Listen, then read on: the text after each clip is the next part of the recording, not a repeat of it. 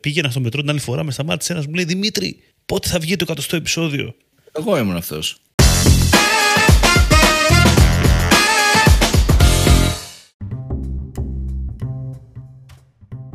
Καλησπέρα. Digital Jam, επεισόδιο 128. Είμαι ο Δημήτρης Ζαχαράκης. Μαζί μου είναι ο Δημήτρης ο Καλετζής. Καλησπέρα. Νέο επεισόδιο Digital Jam. Και είμαστε πάρα πολύ χαρούμενοι σήμερα, Δημήτρη. Είσαι; Εγώ είμαι φουλ ανεβασμένος. πάρα πολύ ανεβασμένος. Ε, προβληματισμένος λιγάκι γιατί έχουμε φτάσει σε 128 επεισόδια και ακόμα δεν έχει βγει το 100 το καλό. Το καλό πράγμα αργεί να γίνει. Εντάξει, Πρώτα- προσπαθούμε τέλος πάντων να λομπουστάρουμε ένα στην ψυχολογία του άλλου. Ο Δημήτρης έχει φτιάξει 8 fake προφίλ στο LinkedIn και μου λέει, μου στέλνει μηνύματα πόσο ωραίο είναι το jam και τέτοια. Εγώ το κάνω αυτό στο Instagram. Δημήτρη, πριν πούμε το θέμα, πριν πούμε το θέμα, θέλω να πω κάτι. Μια ιδέα για το κοινό του jam που θέλω να το βάλουμε και σε poll. Αν απαντάει κανείς σε αυτά τα poll, αν μας ακούει και κανείς. Απαντάνε, απαντάνε.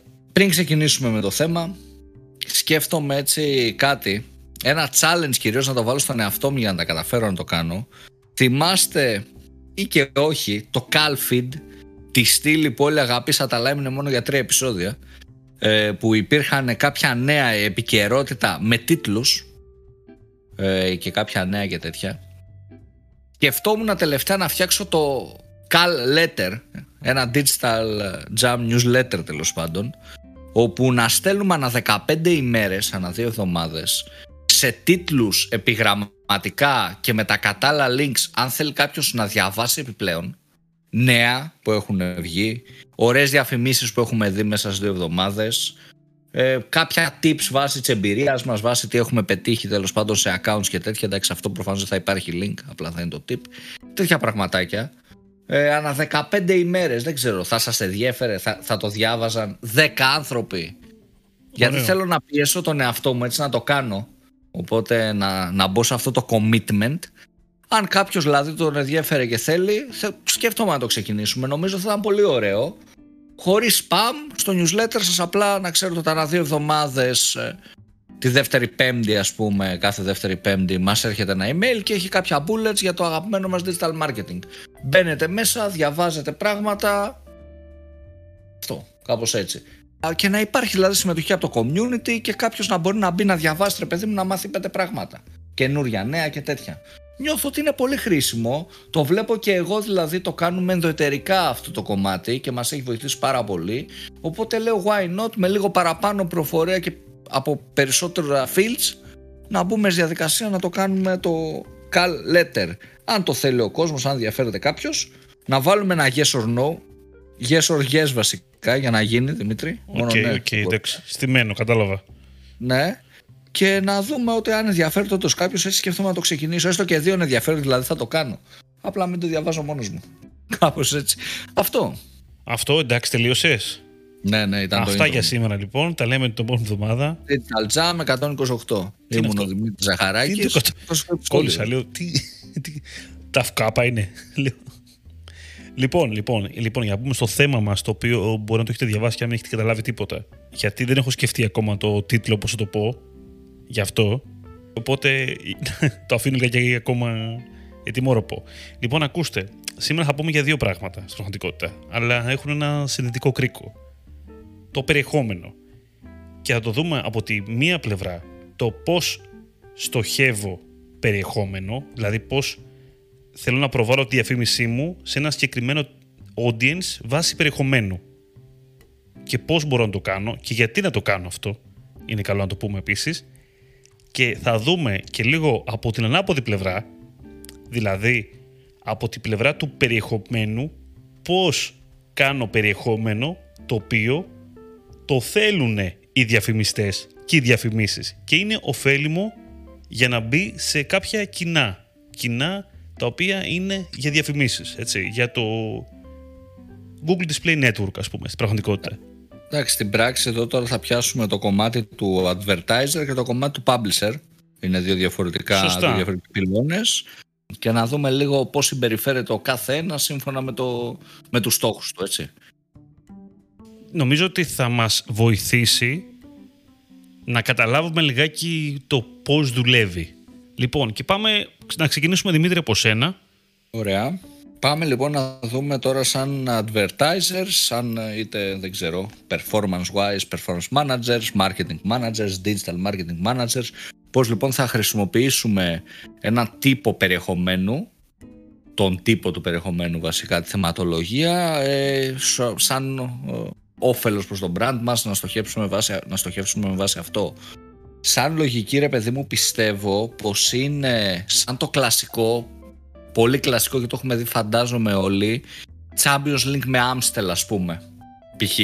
Δηλαδή στοχεύει συγκεκριμένο περιεχόμενο στην τηλεόραση στοχεύεις στο Champions League που είναι αθλητικό περιεχόμενο ε, βάζεις μια διαφήμιση ξέροντας ότι θα παίξει τη στιγμή που κάποιος βλέπει για ποδόσφαιρο βλέπει τον αγώνα ε, βάζεις τη συγκεκριμένη διαφήμιση και είναι sports related έχει να κάνει με ποδόσφαιρο Οπότε υπάρχει αυτό το correlation, υπάρχει όλη αυτή η συνοχή. Κάποιος βλέπει για ποδόσφαιρο, μετά βλέπει την Amstel σε μια ποδοσφαιρική διαφήμιση για μια παρέα που κάθεται και βλέπει μπάλα, ας πούμε, και δείχνει και ότι η Amstel είναι και επίσημος χορηγός του Champions League. Οπότε αυτό είναι ένα κλασικό παράδειγμα για το πώς μπορείς να εκμεταλλευτείς τον τύπο του, του περιεχομένου, σε συγκεκριμένη περίπτωση αθλητικό περιεχόμενο και ακόμα πιο συγκεκριμένα ποδόσφαιρο, να δημιουργήσεις μια τέτοιου τύπου διαφήμιση, το δικό σου περιεχόμενο, δηλαδή ad-wise, διαφημιστικά, να έχει συνοχή, να ταιριάξεις το brand σου με αυτό το τύπο περιεχομένου και έτσι ώστε, έτσι ώστε όταν κάποιος σκέφτεται για το Champions League να σκέφτεται π.χ. το δικό σου brand ή όταν θα μαζευτεί με τους φίλους του να δει ποδόσφαιρο, γιατί αυτό θα να κάνεις στην προηγουμένη περίπτωση, να σκεφτεί να πάρει το δικό σου brand. Αυτό είναι ένα offline παράδειγμα και εμείς θα συζητήσουμε κάτι αντίστοιχο, πώς μπορείς να κάνεις τέτοιου τύπου στόχευση, γιατί να το κάνεις σε επίπεδο online, που πλέον αυτό μας το κάνει λίγο πιο εύκολο και πιο προσιτό για περισσότερα brands. Γιατί στο κομμάτι του Champions League, ας πούμε, ήταν πολύ, είναι ακόμα πολύ συγκεκριμένα τα brands τα οποία μπορούν να έχουν ένα τέτοιο placement. Δεν είναι για όλους. Ε, σε επίπεδο τώρα περιεχομένου τέτοιου τύπου, σε publishers ας πούμε, με display διαφημίσεις, με δεν ξέρω, και YouTube αντίστοιχα και τέτοιο ταμπούλα π.χ. Ε, είναι πιο για όλους, είναι πιο πολύ mass πλέον. Μπορούν να μπουν και μεσαία branch και μικρομεσαία branch επί προϋποθέσεις και να πάρουν ένα μέρος των προβολών. Να σε ρωτήσω κάτι. Και δεν με ρωτάς. Θα ρώταγε κάποιος. Γιατί να κάνει κάποιος να επιλέξει να κάνει στόχευση βάση περιεχομένου για ένα χι brand, εγώ σου λέω νιώθω ότι το κομμάτι της στόχευσης από, με βάση το περιεχόμενο από την πλευρά του brand έχει να κάνει πάρα πολύ ε, και μας θυμίζει βασικά πάρα πολύ το κομμάτι του audience segmentation της buyer persona μας, ας το πούμε έτσι. Ναι, δεν είναι απαραίτητα στοχεύω περιεχόμενο. Θα μπορούσαμε να πούμε ότι στοχεύουμε α, κάποιες περσόνες, έτσι. Ακριβώς, δηλαδή, ναι μεν στην πράξη σαν hands-on, ας το πούμε έτσι, performance-wise, πάω και στοχεύω περιεχόμενο. Δεν στοχεύω κάτι, μπορεί να μην στοχεύσω κάτι δημογραφικό ενδεχομένως. Αλλά εκ του αποτελέσματος, αυτό που κάνω είναι να στοχεύω μέσα από το περιεχόμενό μου συγκεκριμένες περσόνες. Οπότε, όπως κάνουμε λοιπόν ένα segmentation στις περσόνες που αγοράζουν το προϊόν μας, στις περσόνες που θα απευθυνθεί μια διαφήμιση, με τον ίδιο ακριβώς τρόπο, βάσει σε αυτές τις περσόνες, πηγαίνουμε και στοχεύουμε συγκεκριμένο περιεχόμενο. Αυτό μπορεί να είναι το ποδόσφαιρο, ε, αυτό μπορεί να είναι κάποια gossip νέα, μπορεί να είναι video games ακριβώς, μπορεί να είναι μαθήματα για κιθάρα, ακόμα και αυτό έτσι, μπορεί να είναι μουσικά μαθήματα και να στοχεύσω να κάνω placement σε αυτό που θέλω να κάνω.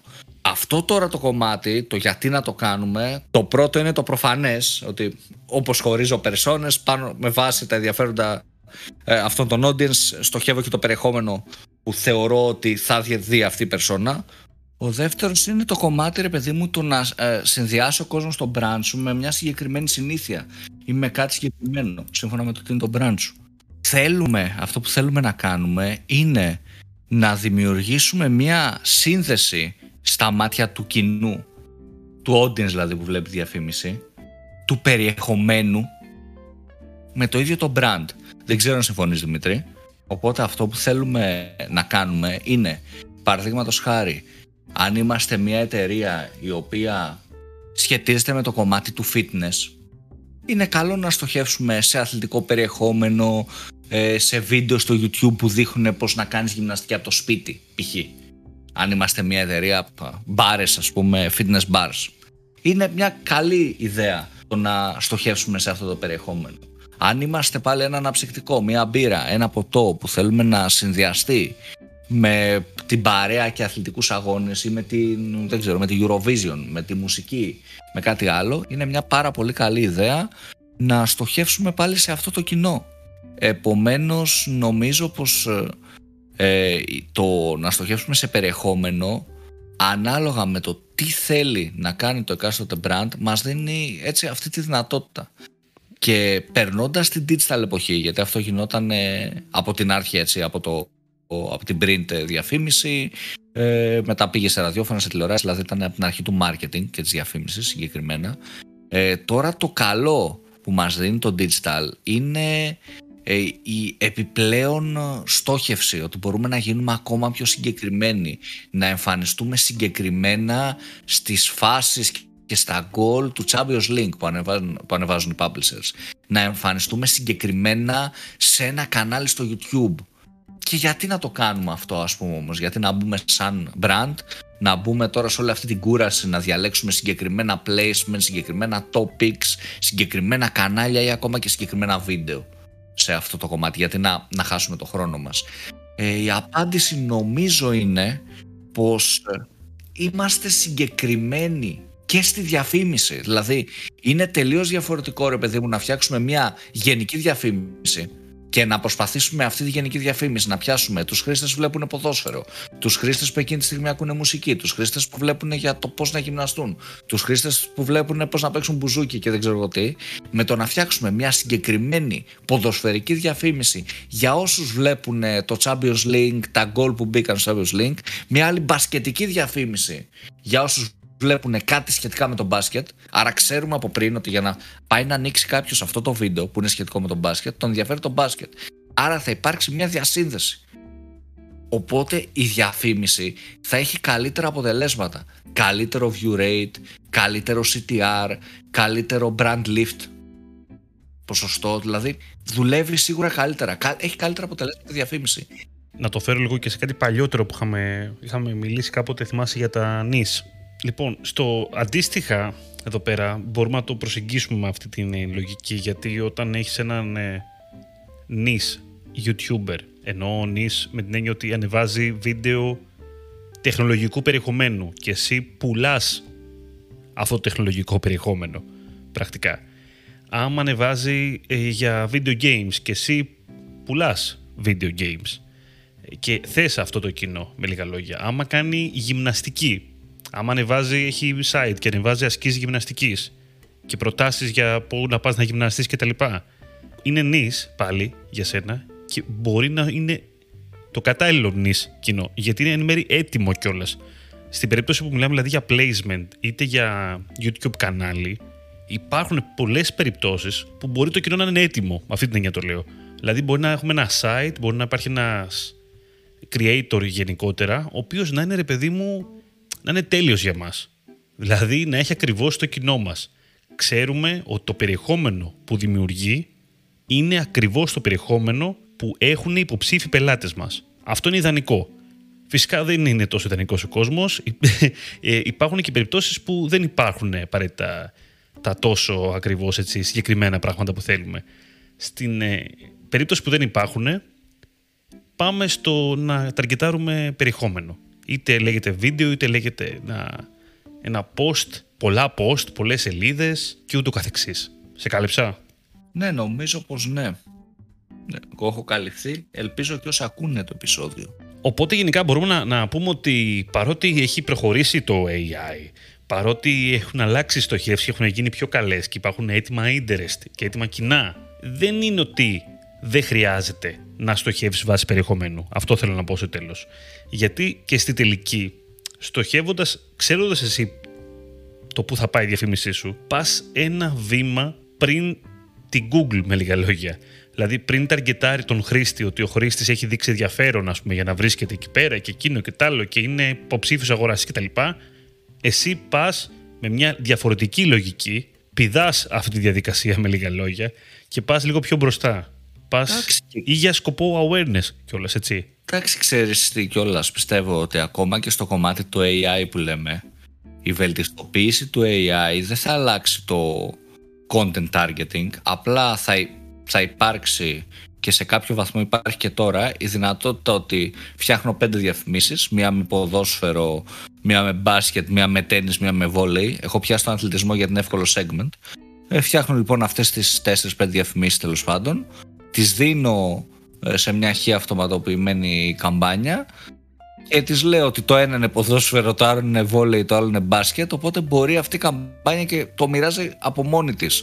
Αλλά πάλι κάνω content targeting. Απλά το κάνω πιο γρήγορα και δίνω flexibility στον αλγόριθμο να στοχεύσει. Αλλά πάλι το κάνω με content targeting. Δηλαδή, όταν μιλάμε, είναι αυτό που είχαμε πει, ότι δεν γίνεται να πιάσουμε όλα τα segments. Δεν μπορούμε να τους κάνουμε όλους χαρούμενους.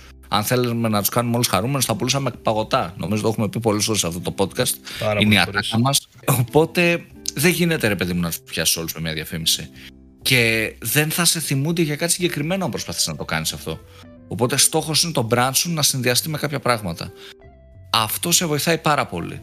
Εννοείται βέβαια ότι χρειάζεται λίγο μεγαλύτερο budget από την εκάστοτε επιχείρηση ή και πολύ μεγαλύτερο budget, εξαρτάται τι παραγωγή θα γίνει, για να γίνουν περισσότερα σποτάκια, περισσότερα banners, περισσότερες παραγωγές στο τέλος της ημέρας. Σε λίγο παραπάνω creativity και παραπάνω budget για να γίνει αυτό το κομμάτι. Και θα ξαναβάλω και αυτό που είπες πριν για το κομμάτι του, του native, περιεχομένου, του native ε, ad βασικά, όχι περιεχομένου. Δηλαδή το περιεχόμενο έτσι και υπάρχει, υποτίθεται έτσι. Πας να κάνεις κάτι που να ταιριάζει με αυτό τον χρήστη που διαβάζει, που βλέπει αυτό το βίντεο, που αφορά αυτό το περιεχόμενο. Γιατί πας να τον προσεγγίσεις. Το ιδανικό εδώ πέρα πάλι είναι να είσαι λιγάκι κοντά στα κυβικά του. Κοντά στο κοινό αυτό που θα δει αυτή τη διαφήμιση. Να φύγουμε από αυτό; Νομίζω πως ναι. Ωραία. Λοιπόν, και να πάμε τώρα από την απέναντι πλευρά.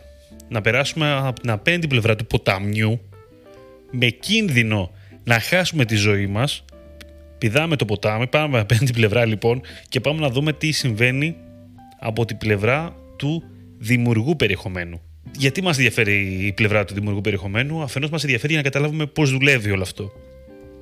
Όταν λοιπόν είσαι δημιουργός περιεχομένου, έχεις έναν ε, τύπο σαν το Καλαϊτζή, ο οποίος στοχεύει περιεχόμενο. Μπορεί να στοχεύει, ε, όπω είπαμε πριν, με βάση placement, γιατί έχει επιλέξει αυτούς οι οποίοι είναι, έχουν, είναι το κοινό του για το brand που θέλει να διαφημίσει. Θέλει να διαφημίσει παπούτσια και έχει βρει ένα συγκεκριμένο site που κάνει κριτικές και αθλητικά παπούτσια. Έτσι. Είναι πολύ ωραία περίπτωση, νης τελείωσε. Αλλά μπορεί να έχει ταρκετάρει και με μια λίγο ε, περίεργη, διαφορετική λογική, είτε με topics, εγώ σου λέω, ας το πάω λιγάκι Google Ads τώρα, αυτό το σκέφτομαι, είτε με βάση ε, contextual τύπου διαφήμιση, ότι να γράφει σχετικά με yoga, ξέρω εγώ, να γράφει σχετικά με μπάσκετ και ούτω καθεξής. Λοιπόν, από την άλλη πλευρά λοιπόν του δημιουργού περιεχομένου, έρχοντας υπόψη ότι υπάρχει κάποιος διαφημιστής ο οποίος προσπαθεί να βρει ένα περιεχόμενο, πρέπει να έχουμε στο μυαλό μας, στα δημιουργή περιεχομένου, ότι για να έχουμε διαφημίσεις, με λίγα λόγια, να προβάλλουμε διαφημίσεις και μάλιστα εγώ στο λέω με την έννοια, να το πω και με την έννοια ότι να βγάζουμε λεφτά από αυτές τις διαφημίσεις, δηλαδή να έχουμε ένα ψηλό CPM, να θέλουν διαφημιζόμενοι, σαν τον Καλαϊτζή εδώ πέρα που έχω απέναντί μου, να διαφημιστούν σε εμάς, πάει να πει ότι πρέπει να εξυπηρετούμε κάποια κοινά. Κάποια κοινά τα οποία είναι διαφημιστικά κοινά. Πρέπει να έχουμε δηλαδή το περιεχόμενο που προσεγγίζει αυτά τα κοινά. Δηλαδή, θα γράψουμε για αθλητισμό, θα γράψουμε για παπούτσια, για ρούχα, για brands, θα αναφερθούμε σε, σε ρούχα, θα αναφερθούμε σε κάποια θέματα τα οποία πουλάνε, αφορούν κάποια ενεργά κοινά που αγοράζουν. Αυτό μας κάνει πιο ανταγωνιστικούς γιατί αυτόματα ο άνθρωπος που θα διαβάσει ή θα δει το περιεχόμενό μας είναι και διαφημιστικό κοινό για την πλευρά του διαφημιστή. Και πρακτικά με τη σειρά μας, δημιουργώντας ένα περιεχόμενο το οποίο μπορεί να θεωρηθεί φιλικό προς έναν διαφημιστή, πάει να πει ότι είμαστε ένα μέρος και εμείς του φάνελ, του διαφημιστικού φάνελ, έτσι. Και προφανώς αυτό είναι κάτι, κάτι θετικό για όλες τις πλευρές. Αφενός ε, το να έχω ένα περιεχόμενο το οποίο συμβάλλει στο να αλλάξει ο χρήστη, να δει ένα προϊόν να μάθει, να μάθει για μια υπηρεσία, να διαβάσει κάτι και να αυτόματα διαβάζοντάς το βασικά να φανεί ότι αυτό το κοινό τι κοινό είναι. Διάβασα για το μαραθώνιο. Έτσι, με ενδιαφέρει το τρέξιμο. Οκ. Ε, διάβασα για τον, ε, για τον μπάσκετ. Για τα καλύτερα παπούτσια για μπάσκετ. Και σε αυτό να πούμε ότι εξαρτάται το segment, δηλαδή το διάβασα για τα καλύτερα παπούτσια για μπάσκετ. Δεν είναι ότι με ενδιαφέρει απλά το μπάσκετ, είναι ότι παίζω και μπάσκετ, έτσι. Δηλαδή Σωστό, αλλάζει και λίγο σωστό. το, το segment σε αυτό. Οπότε από πλευράς περιεχομένου, αυτός είναι ο παράγοντας της επιτυχίας. Όταν σαν δημιουργός περιεχομένου, ο σκοπός σου είναι να δημιουργήσει διαφημιστικά έσοδα για να έχεις μεγαλύτερα πινταρίσματα πρακτικά στο περιεχόμενό σου, πρέπει να έχεις καταλληλότερο περιεχόμενο. Οπότε πρακτικά ο δημιουργός περιεχομένου, ο σκοπός του πρέπει να είναι πάντα στην ε, άλλη άκρη του, του μυαλού του ότι είναι και το να δημιουργεί ένα κοινό το οποίο είναι και από κάποια άποψη λίγο διαφημιστικό κοινό. Μπορεί να ακούσει τελικά και άσχημο αυτό. Αλλά στην πραγματικότητα εντάξει, όλα τα κοινά είναι διαφημιστικά. Τώρα το κοινό σου είτε είναι ένα νης κοινό, που εμείς κάνουμε ένα podcast εδώ πέρα για το digital marketing. Το κοινό μας είναι λίγα νης. Είναι άνθρωποι οι οποίοι ασχολούνται με το digital marketing. Μπορείς να πεις και τα social media. Σωστά. Πολύ σωστά λέω Δημήτρη, πολύ σωστά. Οπότε εμείς που βγάζουμε ένα τέτοιο περιεχόμενο, ίσως δεν είμαστε κατάλληλοι ας πούμε, για να διαφημιστεί ρε παιδάκι μου τώρα κάποιος που Η πουλάει. Amstel. Η Amstel, ας πούμε, πουλάει μπύρες. Βασικά δεν ξέρω, μπορεί και να είμαστε. Α έρθει και το βλέπουμε. Αλλά το ζήτημα είναι. Είμαστε ένα νης. Έχουμε ένα νης κοινό συγκεκριμένο, έτσι.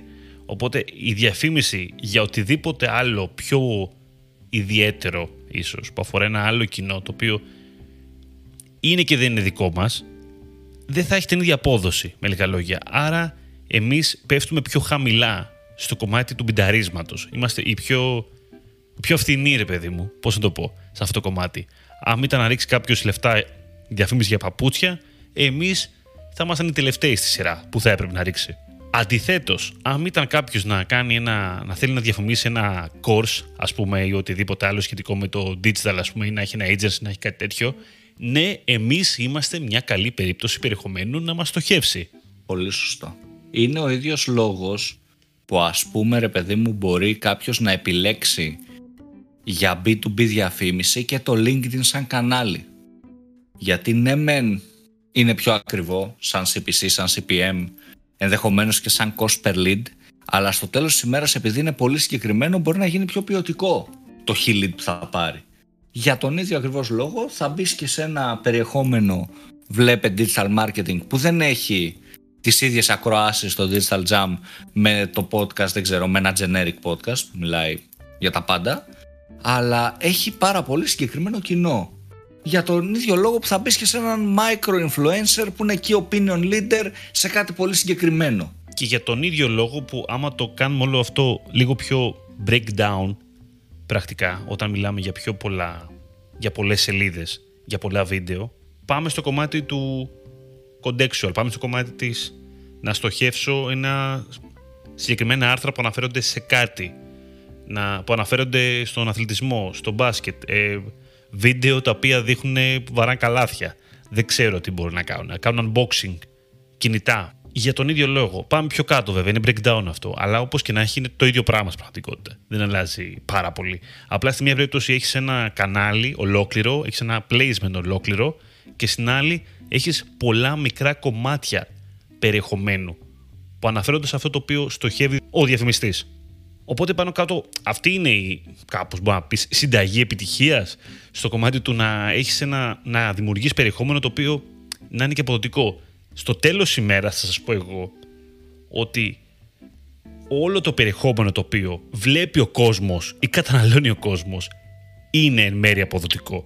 Θέλω να πω, το αναζητεί ο κόσμος αυτό το πράγμα που κάνεις; Ε, για να το αναζητεί και για να μπαίνει και να το διαβάζει, υπάρχει ένα κοινό. Έτσι. Οτιδήποτε και είναι αυτό που γράφεις, οτιδήποτε είναι αυτό που κάνεις, άμα το βλέπει κόσμος, είναι κοινό. Τελείωσε. Άρα υπάρχει αυτό το κοινό εκεί πέρα. Αυτά νομίζω. Δεν μπορώ να το σκεφτώ κάπως αλλιώς. Δεν ξέρω τώρα, άμα σας μπερδέψαμε σε αυτό το επεισόδιο, θέλουμε να μας το πείτε. Άμα βγάλατε άκρη από όλο αυτό το πράγμα που είπαμε, θέλουμε επίσης να μας το πείτε. Γράψτε κάτω στα σχόλια του, του podcast. Ε, να σας χαιρετήσουμε γενικότερα, να ευχαριστήσουμε που μας ακούσατε μέχρι και αυτή τη στιγμή και γενικότερα που μας ακούτε. Ξεχνάμε να το κάνουμε αυτό, να λέμε ευχαριστώ και τέτοια. Να σας πούμε ότι μας ακούτε σε Spotify, Apple και Google Podcast. Μας ακολουθείτε σε Facebook, LinkedIn, Instagram. Τα λέμε την επόμενη Κυριακή. Ήμουν ο Δημήτρης Ζαχαράκης, ήταν ο Δημήτρης ο Καλατζής. Καλή συνέχεια. Καλή συνέχεια σε όλους.